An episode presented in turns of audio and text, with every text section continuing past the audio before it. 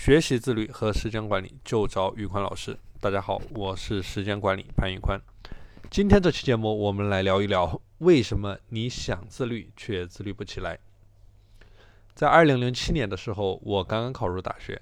那一年的时间基本上是被我荒废掉的。我花了很少的时间在学业上，而大部分的时间都被浪费在各种享乐娱乐上面。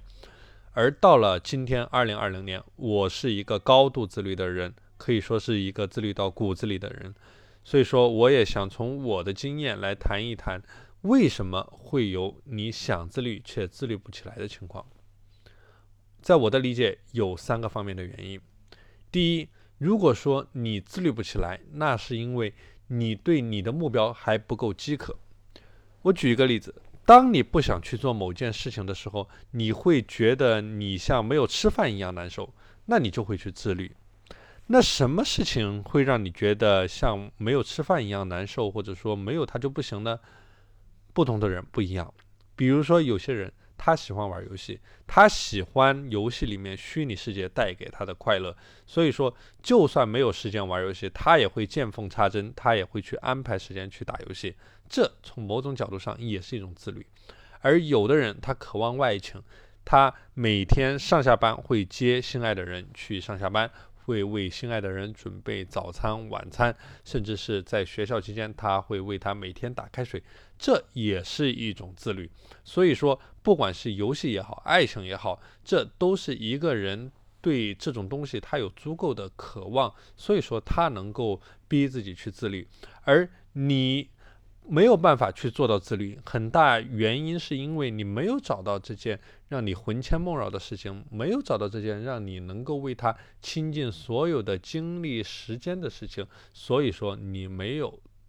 做到自律，这是第一点。第二点，你自律不起来的另外一个原因，是因为你对时间的感知度还不够，你的时间颗粒度还不够精细，你对你的时间颗粒度把握的还不够好。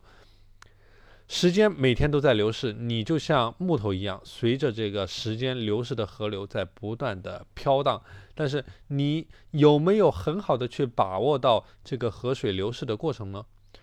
如果说你不能去很好的感知到时间的流逝，那你也没有办法去珍惜时间。那么你又怎么能够让自己去花更多的时间精力去做一些有意义的事情呢？就好比我在二零零七年的时候，那一年我刚刚十七十八岁，那个时候我觉得我的人生当中还有大把的时间可以供我挥霍，所以说我没有办法去很好的感知到我的时间的流逝，以至于导致了我没有去认真的做事情，荒废掉了我整整一年的时间。OK，第三个原因，还有一种情况让你没有办法自律起来，就是你还不够惨。你还没有感受到被逼近了生活的悬崖是一种什么样的感受，所以说，很多时候我们讲绝地反击，我们在讲怎么样重振旗鼓，让信念推动着你向前进，而这。而这个点的一个很重要的原因，就是你还没有体会过，就是真正的是被生活逼到了绝境，是什么样的一种感受和心情。而如果说你一旦真正的进入到了那样的状态，我相信每天早上叫醒你的一定不会是闹钟，而是你的梦想，或者说你想绝地反击的这一个决心和意志。好了，今天的内容就和大家分享到这里。大家如果想学习时间管理方面的知识，欢迎添加我的微信 p a n l e o n 一九八八 p a n l e o n 一九八八。我是时间管理潘宇宽，我们下期节目再见。